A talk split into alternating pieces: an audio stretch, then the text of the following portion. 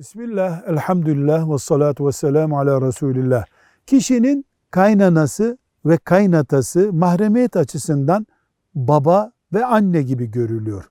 Hürmet, onları anne baba gibi tutma açısından bize emir getiren bir ayet, bir hadis var mıdır? Hayır.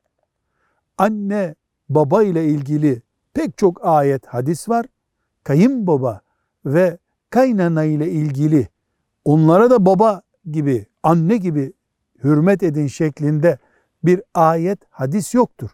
Ama insanın bir üstüne, büyüğüne hürmetini, saygısını bu ümmetten olmanın gereği olarak gösteren hadisler vardır.